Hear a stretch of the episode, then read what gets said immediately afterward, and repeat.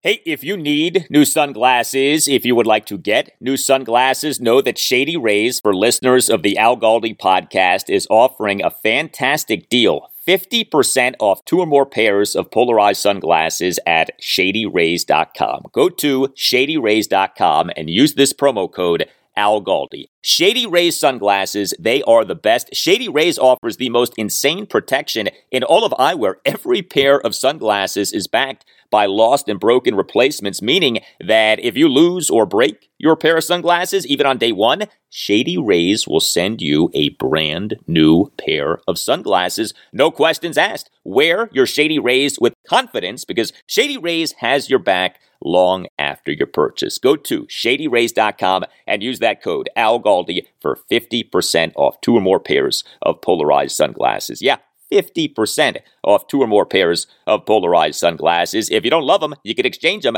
for sunglasses that you do love, or you can return your sunglasses for a full refund within 30 days. There's no risk when you shop with Shady Rays. Shady Rays always has your back. Go to shadyrays.com and use that code Al Galdi for 50% off two or more pairs of polarized sunglasses.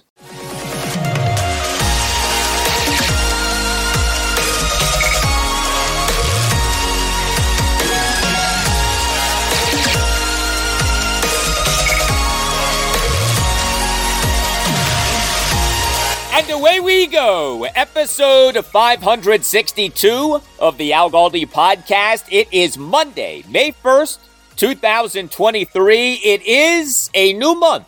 The month of May has begun, and Washington, D.C. has a football team that is going to be playing for a championship. The D.C. Defenders a 37 21 win over the Seattle Sea Dragons at Audi Field in the XFL's North Division Championship game on Sunday afternoon. The Defenders now will play the Arlington Renegades. I love these XFL team names uh, at the Alamodome in San Antonio, Texas, in the XFL Championship game, which will take place on Saturday night, May 13th at 8. Uh, that would be the Renegades of Arlington, Texas, not Arlington, Virginia. But what a season for the Defenders in this, the third incarnation of the XFL. Remember, the Defenders have former Redskin safety DJ Swearinger. The defenders have former skin safety Montae Nicholson. The defenders have, as their defensive coordinator, former skins assistant head coach in charge of defense, Greg Williams. The GRE, Double G, who on Sunday, by the way, was coaching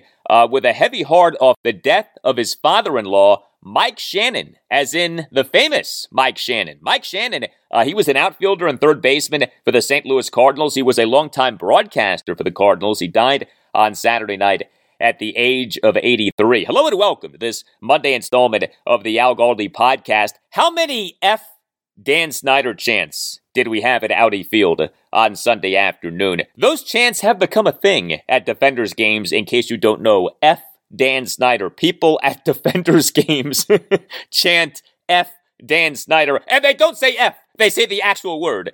Uh, Dan Snyder, he still is Commanders co owner and co CEO, but not for long. Even the team's head coach, Ron Rivera, is talking about Dan in the past tense. this cracked me up. Ron, during his joint post draft press conference with general manager Martin Mayhew on Saturday evening. I mean, we had a plan coming out of this out of the season. You know, we mapped it out. Um, you know, with with the previous ownership or the current ownership still.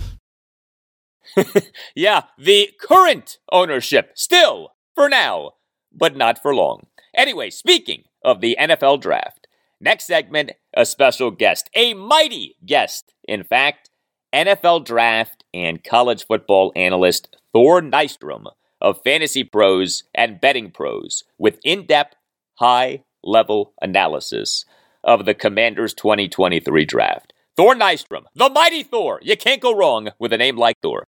Uh, Thor is incredibly detailed and incredibly passionate about the NFL draft and college football, and he can talk about who the Commanders took in the 2023 NFL draft in a way that few can. Now, I will warn you, Thor did not give the Commanders a good grade for their 2023 draft, but the bad grade had more to do with the Commanders' process as opposed to the players themselves. Thor actually likes a good bit about the players. But Thor Nystrom breaking down the Commanders 2023 draft next segment. Also on the show, discuss the Nationals and Orioles weekends. Uh, the Nats lost two or three games to the National League leading Pittsburgh Pirates at Nationals Park, including a 16 1 loss on Saturday evening in game two of a doubleheader sweep. But the Nats did win on Sunday, a 7 2 win in which starting pitcher Josiah Gray was good once again. A fifth consecutive good start. He has been terrific lately. This is a very significant development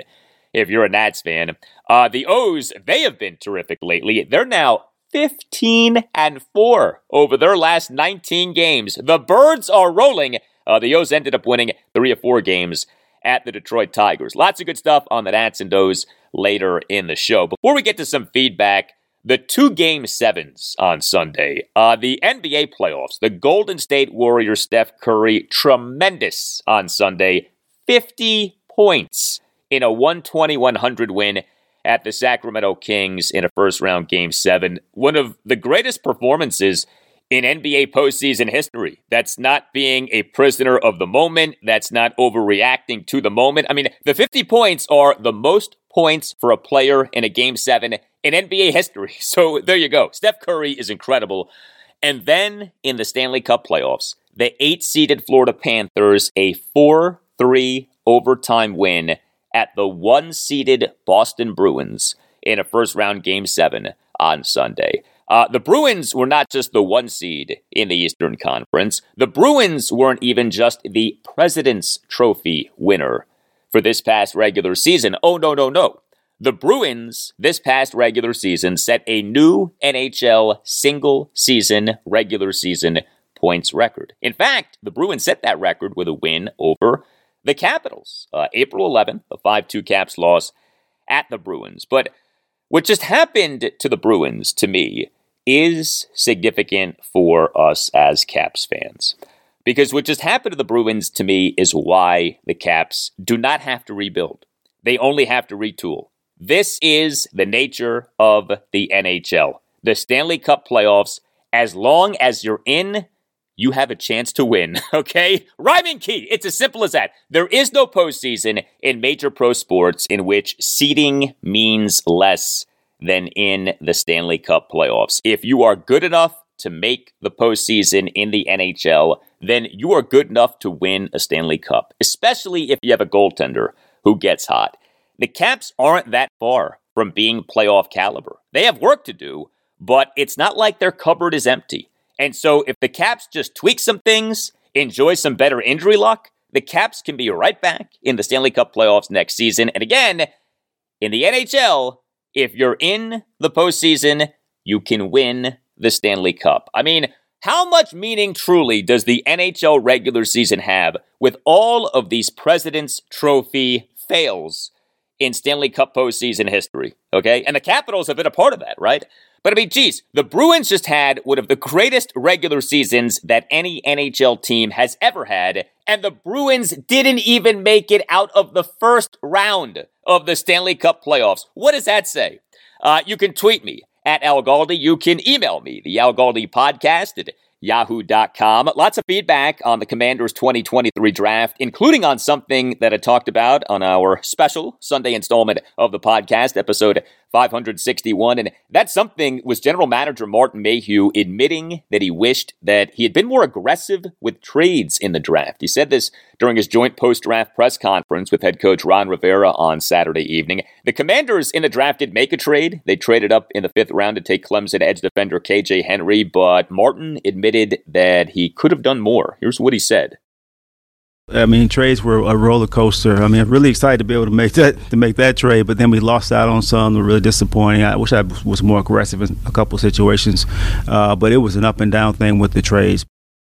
All right, so that was Martin Mayhew on Saturday evening. I appreciate Martin's honesty. I do like a lot about the players who the Commanders took in the draft, but lack of aggression is not a good thing, uh, and probably is not something that you want to be admitting to, especially as a division rival, the reigning NFC East champion, and heck, the reigning NFC champion, Philadelphia Eagles, are making one bold, one aggressive, and seemingly one smart move after another. I despise the Eagles, okay, but I respect the heck at Eagles executive vice president and general manager Howie Roseman. You know, the great Warren Sharp, NFL analytics pioneer, a friend of this podcast. Uh, he on Saturday evening tweeted about the most valuable 2023 NFL draft classes based on DCOE. DCOE, draft capital over expectation, which is the difference between expected capital to be used on a player versus actual capital used on a player. Uh, the Eagles, per this methodology, had the number three most valuable 2023 draft class. Uh, the Commanders came in at number 23. Uh, the New York Giants, by the way, were number one. Tweet from Todd Munn on what Martin Mayhew said. Not a good thing to admit. The new ownership is taking notes. Tweet from Sports Convos. Mayhew and company are light years behind Howie Roseman. Howie is on Verizon Fios, and our brass is still using AOL dial up. Tweet from LeBron Games. Roseman is playing chess. Mayhew is playing colorblind Uno. Tweet from Chris Cranford. It did seem like the Eagles were always drafting and always picking impact players, even when it was via trades. It was crazy watching definitely envious, but hopefully our draft is what the commanders wanted and improves the team.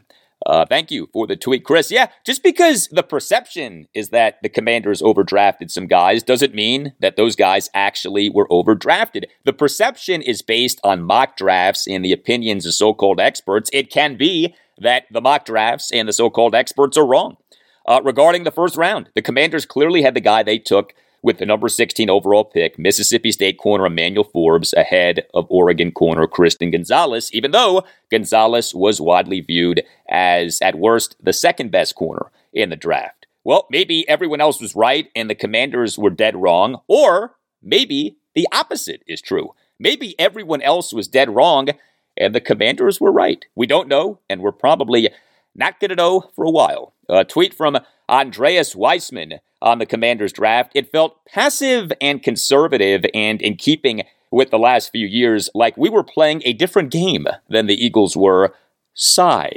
Tweet from Banjo Finn. On the one hand, I highly appreciate the measured team building approach from Rivera and the Martys. Well, obviously on the hot seat with new ownership coming in, but on the other hand, they're not keeping up with their rivals, mainly the Eagles. A tweet from Kenneth A steady, if uninspiring, draft. No major names, no major moves, but I am somewhat optimistic that a few of these picks will develop into solid players for the Commanders. Uh, thank you for all of the tweets and emails. Well, we will not know how good or bad the Commanders 2023 draft was for a while. That doesn't mean that we can't be passing judgment on the draft, but we're not going to truly know for a while. But we do know that if you have a case, you should contact Paulson and Nace. Always know that the law firm of Paulson and Nace is ready to fight for you. Paulson and Nace is a Washington, D.C. based family law firm that handles medical malpractice, personal injury, birth injury, legal malpractice, and consumer protection cases, offering aggressive advocacy for victims in Washington, D.C. and West Virginia. Call 202 902 7611. And when you call, make sure that you tell Paulson and Nace that Al Galdi sent you. Paulson and Nace provides passionate advocacy on behalf of injury victims designed to help them and their families move forward after the most difficult of times. And Paulson and Nace is excellent at what it does. Paulson and Nace has recovered millions of dollars for the sick and injured. How about this? Two verdicts against Merrell Dow totaling $132 million. Yes, Paulson and Nace has taken on Big Pharma and won. Uh, Clifton versus Georgetown University Hospital, a $50 million verdict for a young mother injured during childbirth. Uh, just last July, Bradley versus the United States of America. Paulson and Nace won a case for which the United States government was pay nearly $1.8 million. So this to a former American University field hockey player because of a military doctor's failure to diagnose and treat the student for a 2011 concussion that left her with permanent symptoms. Paulson and Nace took on the U.S. government and won. If you have a case, contact Paulson and Nace. If you feel that you've been wronged, if you think that you've been wrong but aren't sure, call Paulson and Nace and schedule a no obligation appointment. Call 202 902 7611. That's 202 902 7611. And when you call, tell Paulson and Nace that Al Galdi sent you. You can also visit paulsonandnace.com. That's paulsonandnace.com. And don't forget to tell Paulson and Nace that Al Galdi sent you. Paulson and Nace, when tragedy happens, let the family of Paulson and Nace take care of your family.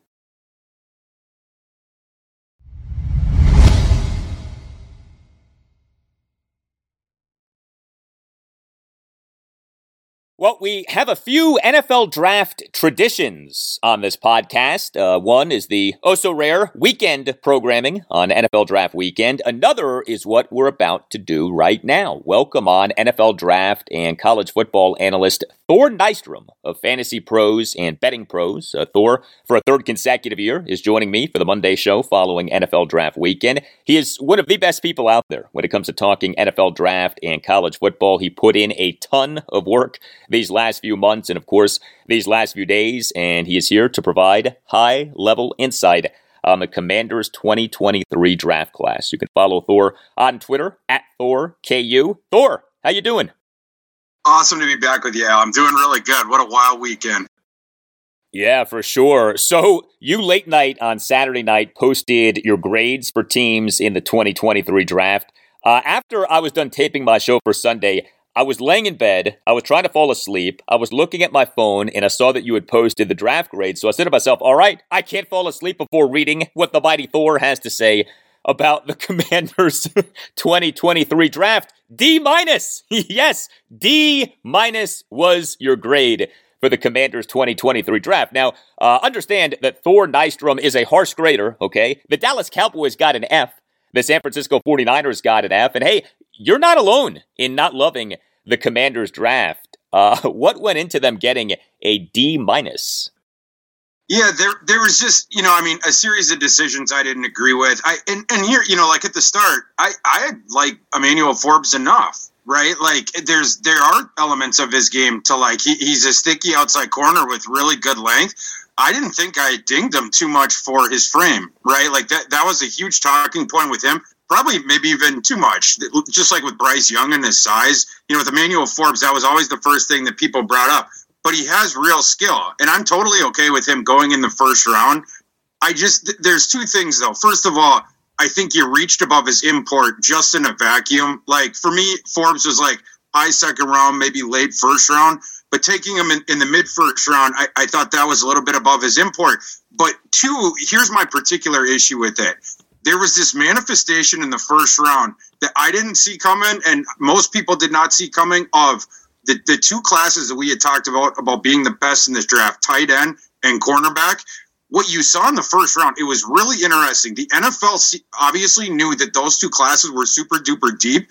That had this effect of sort of artificially deflating the value of the guys at those positions that we had the consensus first round guys, right? Outside of Devon Witherspoon was the only exception. Every other guy with a first round grade in those two position groups got artificially deflated down the board a little bit. And then, you know, there was a run on them later on day two where, where then it all caught up. But you had some of these teams where they were like, thinking between two positions and they, you know, what, you know, if one of those positions with cornerback or tight end, you'd see them defer to the other position because they, they, you know, for instance, the Vikings with cornerback and wide receiver, they took Jordan Addison in round one, deferred the cornerback to day two because they knew that was a deeper position group. You saw a series of teams doing this in that sort of reality where the cornerbacks now are going for the less price point. They're getting knocked down 10, 15 picks especially in that reality. I don't understand taking Emmanuel Forbes at 16. Was he not going to be available, you know, like 10 picks later? And even if not, like, what, you're not okay with Deonte Banks? You're not okay with Joey Porter Jr.? Not okay? Like, there was so many of those corners then, you know, the late first round, early second round, whatnot. It, it was just pulling them up on, on those in those two different metrics that I disagreed with. The Commanders, in taking Mississippi State corner Emmanuel Forbes with the number 16 overall pick, clearly had him as, at worst, the number two corner in the draft, given that only one other corner had been taken, right? Illinois corner Devon Witherspoon at number five by the Seattle Seahawks. The Commanders liking Forbes more than they liked Oregon corner Christian Gonzalez, who was taken at 17 by the New England Patriots, and who had been viewed as, at worst, the number two corner in the draft. Can you understand why the commanders like Forbes over Gonzalez, or not really? Well, so I mean, this is another you know sort of funny thing about it is like I was lower on Christian Gonzalez than almost anybody in the media, right? Like I, I had Christian Gonzalez number fourteen on my board overall, uh, CB three, and and you look around most of the boards around the industry, he was in the top ten. I don't like. I, am not going to disagree with a team being trepidatious about Christian Gonzalez because I think there there's reasons why you can be. Like the, the physical package is freaky, obviously. Like he's an athletic god and he's very sticky in coverage. That's all true with the good frame.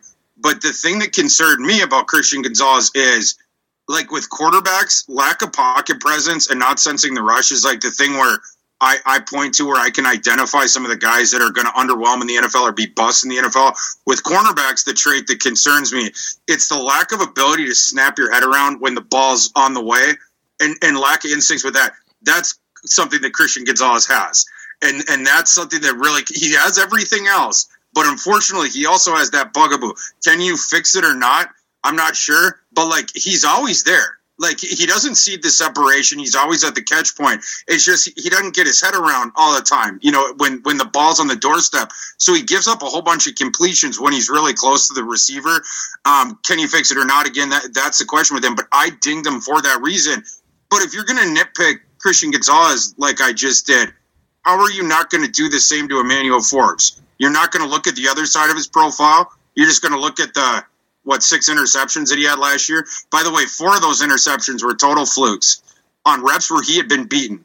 Overthrows. Uh, there was one where the receiver slipped on a banana peel on the field. There, there was another uh, one or two where the ball clanged off the receiver's hands, popped right to Emmanuel Forbes when it should have been a completion and I know that he had the interception the year before too, but like you got to look at the context that that stuff's occurring in. And obviously, Emmanuel Forbes lacks play strength. I, I, I, like that he has the length, of course, to help mitigate some of that different stuff.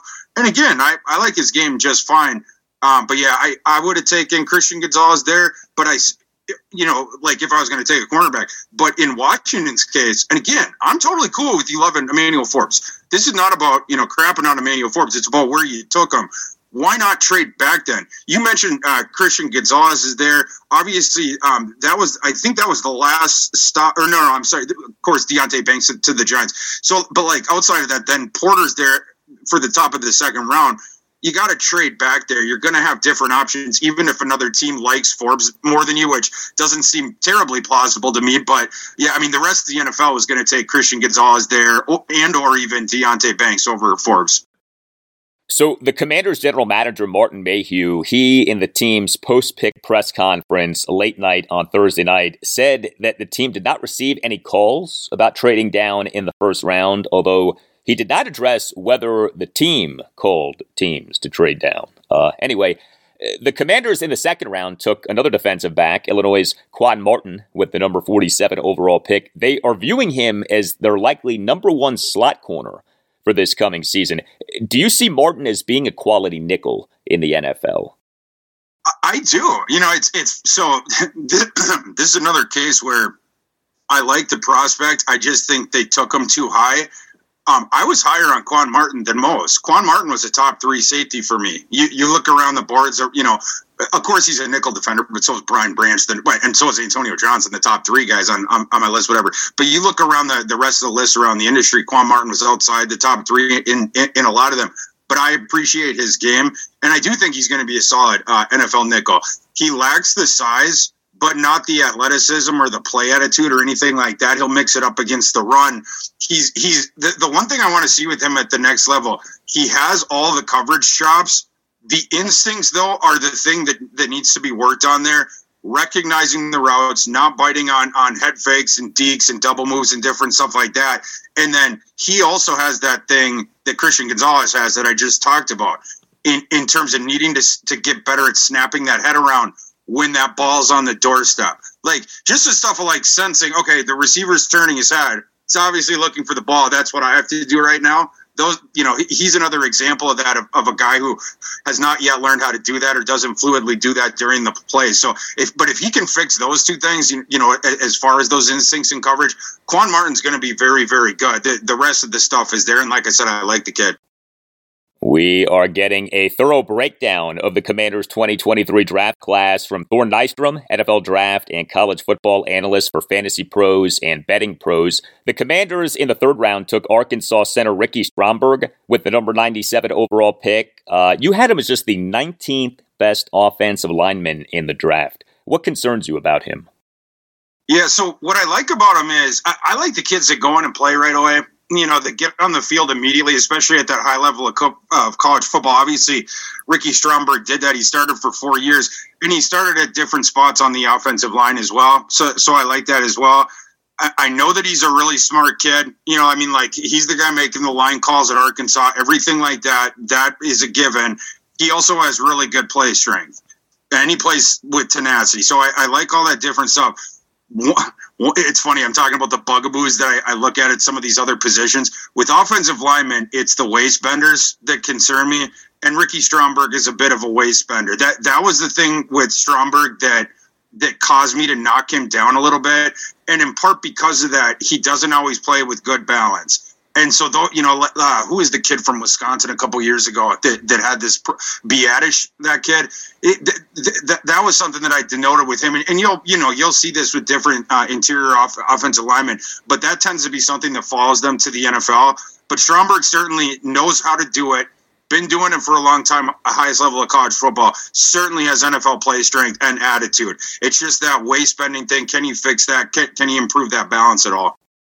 Your favorite pick by the Commanders in the 2023 draft was them in the fourth round taking Utah guard Braeden Daniels with the number 118 overall pick. You had him as the eighth best offensive lineman in the draft, and your comp for him is the Tampa Bay Buccaneers former stud left guard uh, Ali Marpet. Now, Commanders head coach Ron Rivera, in a post draft press conference on Saturday evening, did say that the team is going to initially try Daniels at tackle uh, can he be a good tackle in the NFL, or do you see him more as a guard? Uh, for me, he he's a guard. That's really interesting. I, I, actually had not heard that yet. I, you know, obviously he played uh, tackle at Utah, but he also played. I mean, he, he had started around different spots at Utah. And it's funny, the Utah coaches think that he could play any of the five positions along the offensive line in the NFL. But like the, the reason, I mean, there's a couple different reasons I, I, I saw him as a guard. Lacks play strength and, and a little bit on the smaller side, and lacks the technique on the outside. The, the technique is the thing that you got to work on with him. It's the same reason that, for instance, um, Cody Mauch, who went higher, the kid from NDSU went, went a couple rounds higher. That was the same reason that I projected him uh, to the inside as well. And and it's not like too, you know, it, Braeden Daniels in some ways just like a discount version of that, you know, in, in terms of the similar frame stuff like that. But like, I, I think you can clean that technical stuff up easier, and it's not going to manifest in getting beaten as many times at the NFL level initially. If you play him at guard, you're not out on that island trying to shuffle the arc with, with some of these ridiculous freaks. And the one kind of player type that he struggled with in college it was those long levered power players that could get into his pads and then the speed to rush guys where you know where, where either you can rock them with the power which which that happened to daniels a couple times or else just go around the, the edge. He doesn't lack the athleticism for it. It's just that footwork there out, out, out there on the, the edge the boundary when you get out on that island trying to shuffle the arc. So i, I had a couple concerns about that but I, I do agree that the kid is really versatile. I mean it's one of the reasons that that i i had ranked him where i did. And if he can clean up some of those foibles, obviously Washington is bullish that he'll be able to do so. Maybe he'll be able to handle the outside. Like you know, again, the, the kid has skill. But for me, I would have seen him as more of a of an interior guy. But I would assume year one, he, he's going to be a guy that backs up multiple positions as you develop him. But we'll see how it goes. Wow, Leroy Hoard, great 1990s NFL name right there. Commanders in the fifth round of the draft took Clemson edge defender KJ Henry with the number 137 pick. Uh, you had him rated as the 138th player in the draft, so you almost nailed that to a T. Uh, Henry for Clemson, not a lot of sacks, but he did have a lot of pressures. He also is talked about as being like the greatest human being ever. Uh, what might the Commanders have in Henry? Yeah, he, he's a really tough one because Al, you know that that my you know in the falls I, I do college football and KJ Henry was a ballyhooed recruit coming out, you know, five star kid that everyone in the country wanted, and you were always waiting for him to break out, right? Like you know, a lot of those other uh, Clemson defensive linemen that they signed here the past several years, like they turn into the stars, and you just kept expecting that to happen for KJ Henry but it never really did. The the production wasn't there in college, even though he he spent the five years there. Like obviously plays very very hard and he plays smart. He, he's the kid of, of a long time uh, football coach. He, has that stuff and the instinct stuff like that. He he also has quicks and he's flexible. It, that's the stuff that I like about him. But he's undersized and he lacks length. So so the body type just isn't there, you know, that you traditionally associate with the guys that make a difference on the NFL in the edge. And because of that, because of that body type, the the types of offensive linemen that he really has trouble with, it's the power guys. Like power, like you can shut off the lights on KJ Henry right now with power because he just can't hold up against that kind of fire. Um, what what he needs to do at the next level to become an effective pass or at least a guy that can be an effective situational pass rusher, it's fleshing out the counter moves because he, like I said, he, he plays really hard. He has the quicks, he has the flexibility, he has some bend to him, different stuff like that. But it's too one note right now. I love how hard he plays, and again, he the way he plays the game, it's like a coach's kid. In, in terms of the effort, he's not stopping until the whistle, different stuff like that. And he, he he also plays smart too. It's just that the effort sometimes goes a little bit over the event horizon to, to where then there there's not you're not seeing the nuance with him. For instance, like on the on the pass rush plan, like he's got some moves, like, like you'll see it, and and you know moves that he has clearly worked on for a really long time, using that upper body and using the limbs to swim and rip and different stuff like that. It's just that it's one note. And I want to see him on the pass rush plan. For instance, against a power guy that just totally stops his momentum. What what is your fluid move, uh, you know, transition into your next counter move? I, I want to see him trying the second one, the third one, the fourth one. But sometimes it just defaults to like, no, I'm just going to try harder than you. And it's like KJ, you don't have the body type where try hard is going to win you reps. So that's what I want to see. J- just getting smarter with cycling through those counter moves, a little bit more fluid with those. One other player who the Commanders selected in the 2023 draft, who I want to ask you about, uh, they in the sixth round took Kentucky running back Chris Rodriguez Jr. with the number 193 overall pick. Commanders insider Nicki Jhabvala of the Washington Post on Saturday tweeted that the team per sources had a third round grade on Rodriguez. Uh, you had him as just the 20th best running back in the draft. Uh, what is Thor Nystrom seeing with Chris Rodriguez Jr. that the Commanders perhaps are not seeing? Well, I, I will say I, I do think Chris Rodriguez is going to hang around um, because he he's a he's a fun running back. It's and he's like the lunch pail guy. He, he's not going to bring the explosiveness, but he runs very hard and he runs with power. So he, he you know it's it, Al. I don't. Do you remember Leroy Hoard? Oh Al? yeah. You know he had that great quote of um, if you need a yard, I'll get you three yards. If you need five yards, I'll get you three yards. yeah. That's sort that's sort of like Chris Rodriguez Jr. That's exactly what he's going to do. He, he's going to take a profit. You're not stopping that kid behind the offensive line, but yeah, just just lacks that explosion. Takes a fist fight to get him down. Um, but he's not running away from anyone. Obviously, he's not really making anybody miss. But I, I, I like that element of his game, the, the grinding, and he's going to give you effort and pass pro too. And to give Washington the benefit of the doubt here, Chris Rodriguez, he got suspended for the first month of last season. I think if that had not happened, I think he goes a bit higher in this draft. And I also think uh, maybe Will Levis would have acquitted himself better in, in September early on. He he obviously missed his buddy Chris Rodriguez. So I, I, I do like the game uh, with Rodriguez. It's just that the ceiling is capped with it, but I think he'll be a roster cog for a while. Last one for you. The Commanders in the 2023 draft did not take a quarterback. Uh, they are continuing to position 2022 fifth round pick Sam Howell as their QB1 for the 2023 season. Although Ron Rivera does continue to emphasize that Sam will be in a quarterback competition with Jacoby Brissett. But if Sam had been in the 2023 draft, where would you have had him ranked in its quarterback class? Hmm. That's a good question. I probably would have had him I would have had him fifth. I think I'm trying to remember because I, I I try to do that like not taking in the the information that you got from them as a rookie, but to do it from where you had them evaled at the time, I think I would have had him like a, a, gap after Levis. But I think I would have. I, I wasn't a Hendon Hooker believer. You know, like I, I had him. I had him ranked later on. Um, I, I think I would have had him above Hendon Hooker, but it would have been one or those two guys next on my list if I was, you know, doing that. Awesome stuff. Great insight from the great Thor Nystrom, NFL draft and college football analyst for Fantasy Pros and Betting Pros. Thor, excellent work, my friend. Thanks a lot. All the best. Hey, thanks so much, Al. Always good talking to you.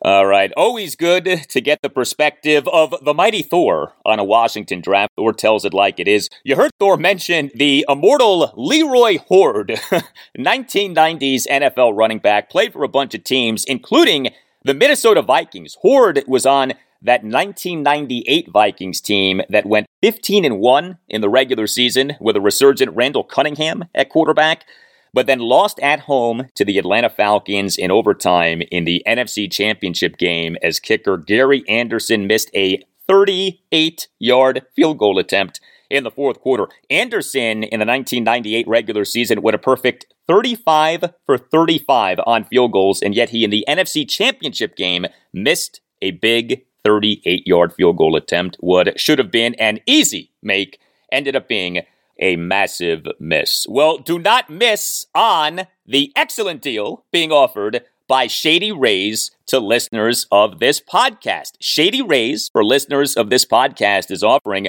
a great deal 50% off two or more pairs of polarized sunglasses at shadyrays.com. Go to shadyrays.com and use the promo code Al Galdi. Don't blow it like Gary Anderson did nearly 25 years ago. Shady Rays sunglasses. They look good, they feel good. Shady Rays is an independent sunglasses company that offers a world class product that's affordable and durable with clear optics for whatever you're doing outside. And Shady Rays offers the most insane protection in all of eyewear. Every pair of sunglasses is backed by lost and broken replacements, meaning that if you lose or break your pair of sunglasses, even on day one, Shady Rays will send you a brand new pair of sunglasses. No questions asked. You can wear your Shady Rays with confidence because Shady Rays has your back long after your purchase. And so take advantage of the special offer for listeners of the Al Galdi podcast. Go to shadyrays.com and use the code Al Galdi for 50% off two or more pairs of polarized sunglasses. Yes,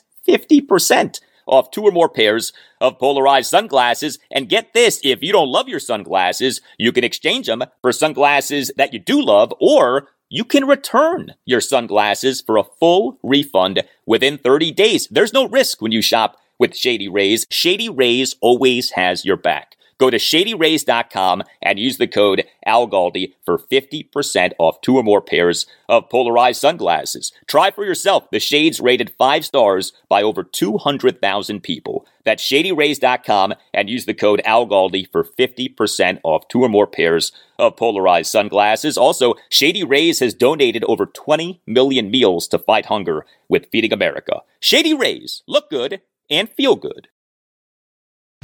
Whether you're a world class athlete or a podcaster like me, we all understand the importance of mental and physical well being and proper recovery for top notch performance. That's why I'm excited that Unifyd Healing is sponsoring this podcast. Unifyd Healing is a new and super innovative global network of wellness centers powered by Energy Enhancement System, or EE System. If you haven't heard of the EE System, you'll want to listen up. This technology promotes wellness, deep relaxation, purification, and rejuvenation. In hundreds of locations across the globe, access to a center is easy and affordable. Interested in experiencing the EE system technology for yourself? Go to unifydhealing.com slash bluewire to learn more and find a center near you. That's U-N-I-F-Y-D healing.com slash bluewire. No material or testimonials on the Unifyd Healing website are intended to be viewed as medical advice or a substitute for professional medical advice, diagnosis, or treatment. Always seek the advice of your physician or other qualified healthcare provider with any questions you may have regarding a medical condition or treatment and before undertaking a new healthcare regimen, including EE system.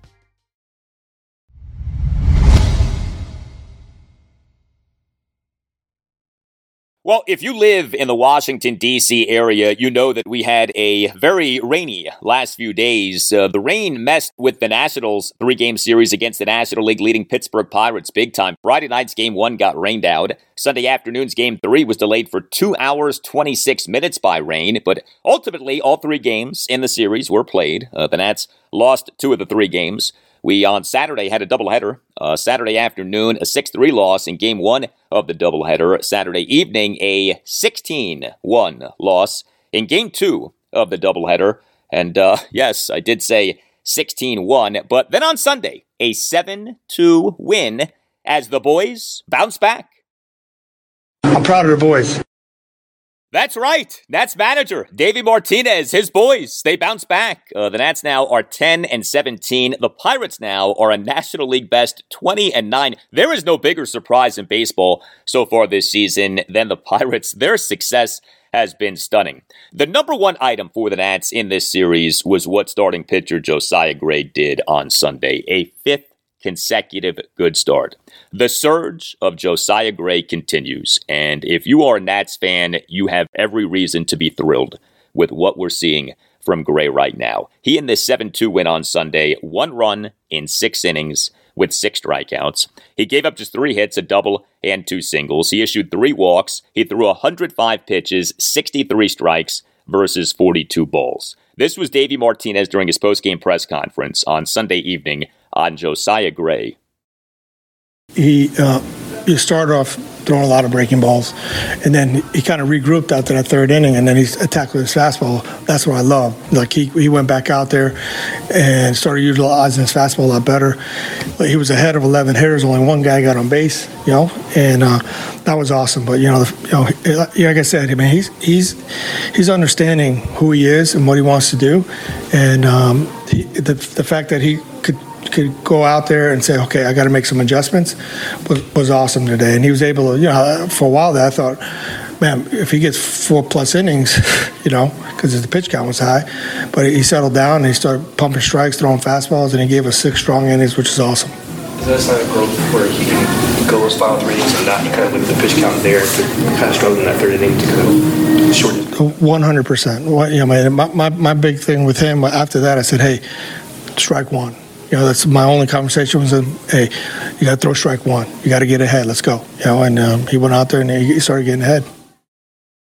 Yes, he did. And what you heard from Davey Martinez right there was about the maturation of Josiah Gray as a major league starting pitcher. You know, what Gray has done since his bad first start of this regular season has been so encouraging. So, 7 1 loss to the Atlanta Braves at Nationals Park on April 1st. Gray in that game, five runs in five innings. He gave up three home runs, including a home run to each of the first two batters he faced.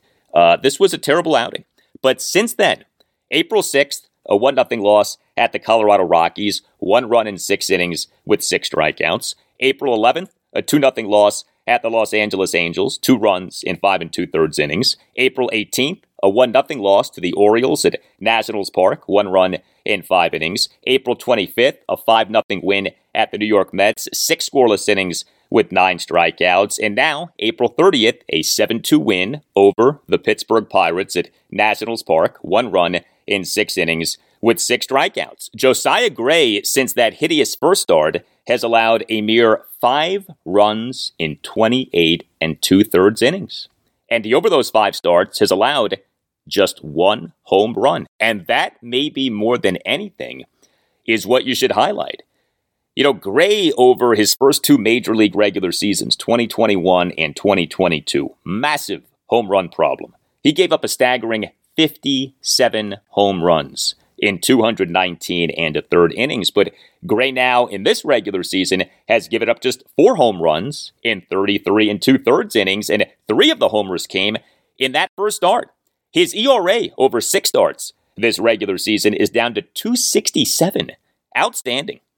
Uh, also outstanding on Sunday was the Nats hitting. Uh, the hitting in the doubleheader sweep on Saturday, not too good, but the Nats on Sunday, seven runs, 15 hits, which were comprised of three doubles and 12 singles, and the Nats worked four walks. Uh, two Nats on Sunday each got on base four times. Jeimer Candelario and Joey Meneses. Uh, Candelario on Sunday as an at starting third baseman and number five batter, two for three with a two run double, a single, and two walks. Uh, Candelario in an Nats two run first, a two out, two run double to the left center field gap for a 2 0 Nats lead. And Meneses on Sunday as the Nats starting DH and number four batter, four for five with an RBI single and three other singles. Uh, he in that 16 1 loss on Saturday evening in game two of the doubleheader as the Nats starting DH and number four batter, two for four with two singles. Meneses has been hitting better lately. He still isn't hitting for power, okay? Uh, not many on the Nats are hitting for any kind of power, but Joey Meneses for this regular season does have a batting average of 286. It's pretty good. Uh, the problem is that his slugging percentage is just 366. 25 of his 32 hits have been singles. Uh, Victor Robles had a big hit on Sunday. He is an at starting center fielder and number nine batter, two for four with a two run double and a single. Robles in an Nats two run third, a one out two run double to left field for a 7 1 Nats lead. Uh, Luis Garcia had a nice hit on Sunday. He is an at starting second baseman and number two batter, one for five, but the one was a two run single. Uh, Garcia in an Nats three run second, a two out two run single through the right side of the infield for a 4 0 Nats lead, despite having been down in the count at 1.02. Uh, also, Garcia in the series had a triple. Uh, he in that 6 3 loss on Saturday afternoon in game one of the doubleheader as an at starting second baseman and number five batter, two for four with a triple and a single. He in an at one run sixth had a first pitch leadoff stand up triple on a sky high fly ball to center field.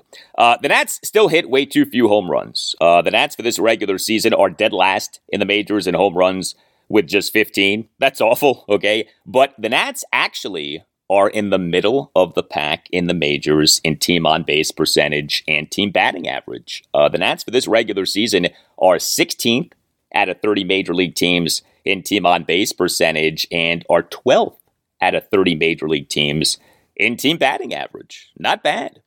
Uh, the Nats pitching in the doubleheader sweep on Saturday was bad. Uh, Patrick Corbin actually was all right by his standards, but uh, those standards uh, are not good. Uh, Corbin in the 6 3 loss on Saturday afternoon in game one of the doubleheader. Three runs in five of a third innings. He gave up seven hits, a homer, two doubles, and four singles. He only issued one walk, but he only recorded two strikeouts, and he over his five of a third innings threw 91 pitches, 57 strikes versus 34 balls. I will say this Corbin in each of his last three starts now has been uh, functional. Okay, uh, that is an improvement from what he was the previous two seasons. Horrible. All right, uh, but his numbers for this season still are not good. Six starts this regular season, ERA of 574, a WHIP of 166. Uh, then there's the Chad Kuhl situation. So Chad Kuhl has not been functional.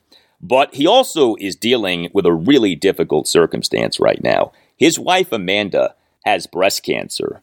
So I am not going to beat up on Chad Kuhl too much. Uh, he in that 16 1 loss on Saturday evening in game two of the doubleheader uh, did struggle quite a bit. Eight runs in three and two thirds innings. He, over the three and two thirds innings, threw a whopping 100 pitches, uh, just 54 of which were strikes. 46 of the 100 pitches were balls. Uh, Chad Kuhl now for this regular season, five starts, an ERA of 941, a whip of 195. I don't know how much longer the Nats can have Kuhl in the rotation. Keep in mind, he wasn't even supposed to be in the Nats rotation. Cade Cavalli was, but he's out for the season due to Tommy John surgery. Uh, that was such a blow, right? Cade Cavalli, the Nats' number one pitching prospect, done for the year due to Tommy John. And so Chad Kuhl got thrust into the Nats rotation. I mean, Chad Kuhl's a guy who the Nats got this past February via a minor league contract with an invite to Major League Spring Training, but you certainly can understand why he might not be at his best right now. I mean, his start on Saturday evening came the day after he drove his wife to her first treatment of chemotherapy for breast cancer. So, uh, all the best to Chad and Amanda uh, and the Kuhl family. Uh, one guy who has been cut from the Nats major league roster is reliever Anthony Banda.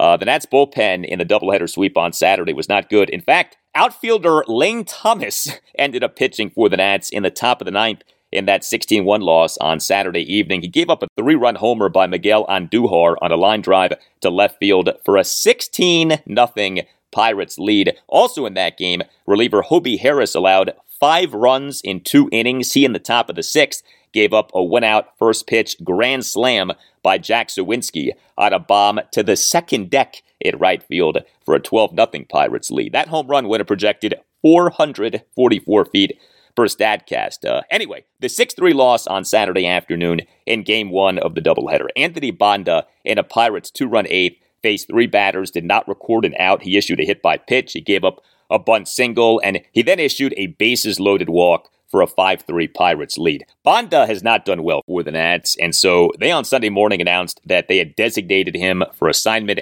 and selected the contract of reliever Andres Machado from AAA Rochester. Machado, in the 7 2 win on Sunday, tossed two scoreless innings. Next up for the Nats, a four game series against the Chicago Cubs at Nationals Park. Game one Monday night at 7.05, Mackenzie Gore will be the Nats starting pitcher. Game two, Tuesday night at 7.05 at Trevor Williams will be the Nats starting pitcher. Game three, Wednesday night at 7.05, the Nats starting pitcher is to be determined. And game four, Thursday afternoon at 1.05, Patrick Corbin will be the Nats starting pitcher.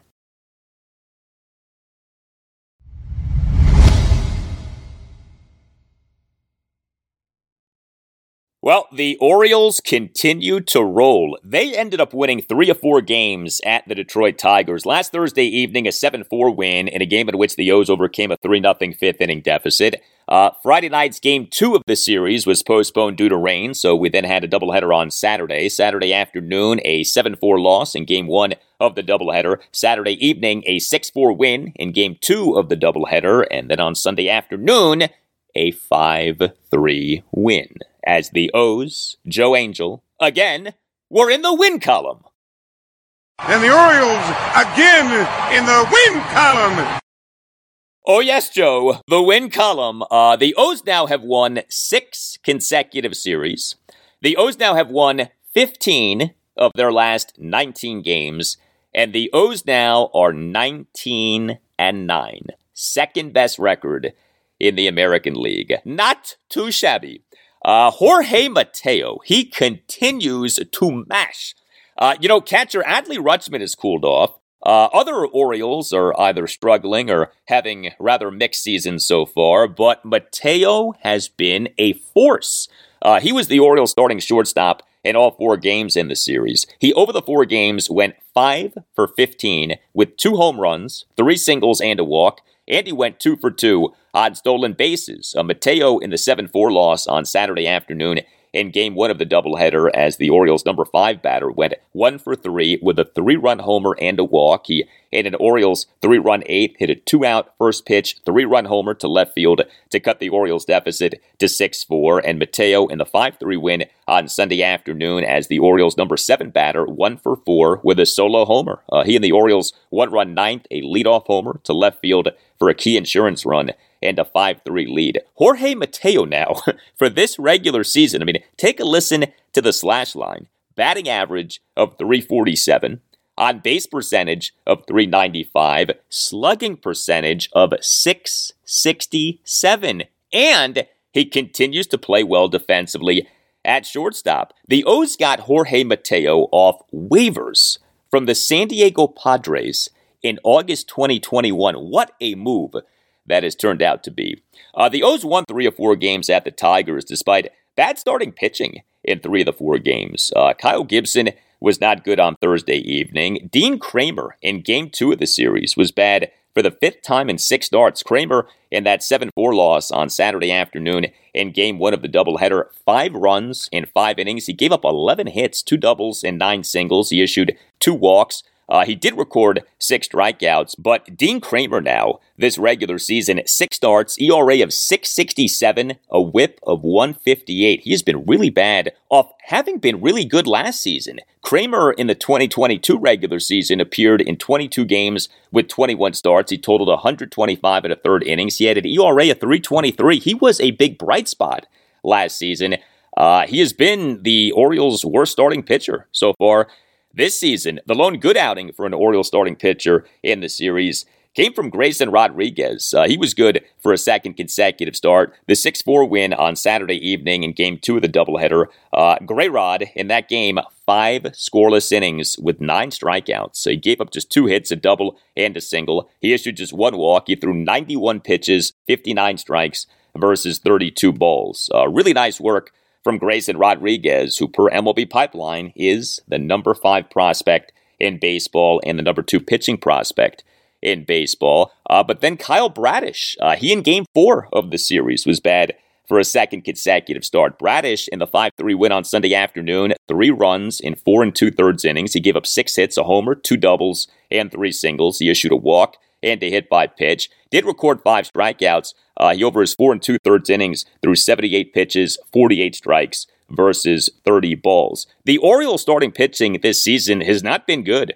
Uh, the O's for this regular season have a starting pitching ERA of 528, and yet the team is 19 and 9. Think about that. Starting pitching ERA of 528, and yet the team is 19 and 9. A big reason uh, is the bullpen. The O's for this regular season have a relief pitching ERA of 286, number one in the majors. Now, the Orioles bullpen had a mixed series at the Tigers, but reliever Yennier Cano had another great series. The Cano Show was on display once again. Cano in the 6 4 win on Saturday evening in game two of the doubleheader, a perfect bottom of the eighth on just six pitches. Uh, Cano in the 5 3 win on Sunday afternoon, one and a third perfect innings with two strikeouts for the save. The O's on April 14th recalled Yennier Cano from AAA Norfolk. He since then has thrown 11 scoreless, hitless, and walkless innings. All that he has given up is a hit by pitch. Uh, here was O's manager, Brandon Hyde, during his post-game session with reporters on Sunday afternoon on Yennier Cano. Can't even describe it. Has anybody ever seen that?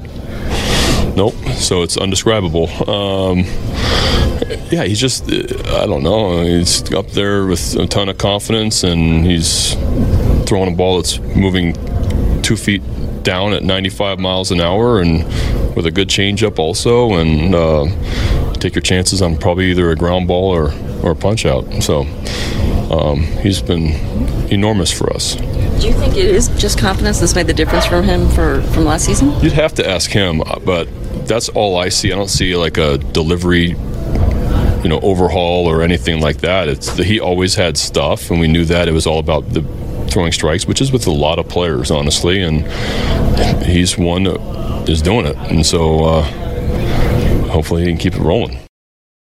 Yeah, hopefully. Uh, also, we saw DL Hall in this series. Uh, DL Hall, one of the Orioles' top pitching prospects, uh, the O's for their doubleheader split at the Tigers on Saturday added Hall as their 27th man for the doubleheader. Uh, he in the 7 4 loss on Saturday afternoon in game one of the doubleheader uh, had a rather eventful relief appearance. Uh, Hall allowed two runs in three innings. He gave up five hits, a home run, two doubles, and two singles. He issued a walk and a hit by pitch and committed a balk.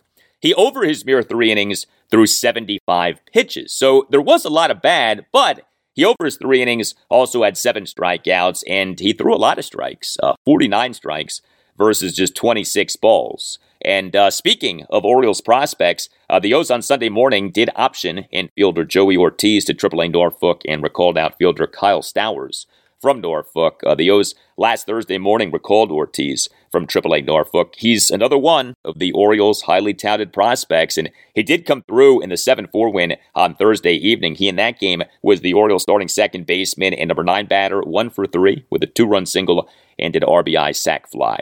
No game for the O's on Monday. Next up for the O's, a three-game series at the Kansas City Royals. Game one Tuesday night at 7:40. Tyler Wells will be the Orioles starting pitcher. Game two Wednesday night at 7:40. Kyle Gibson will be the Orioles starting pitcher, and Game three Thursday afternoon at 2:10. The Orioles starting pitcher is to be determined.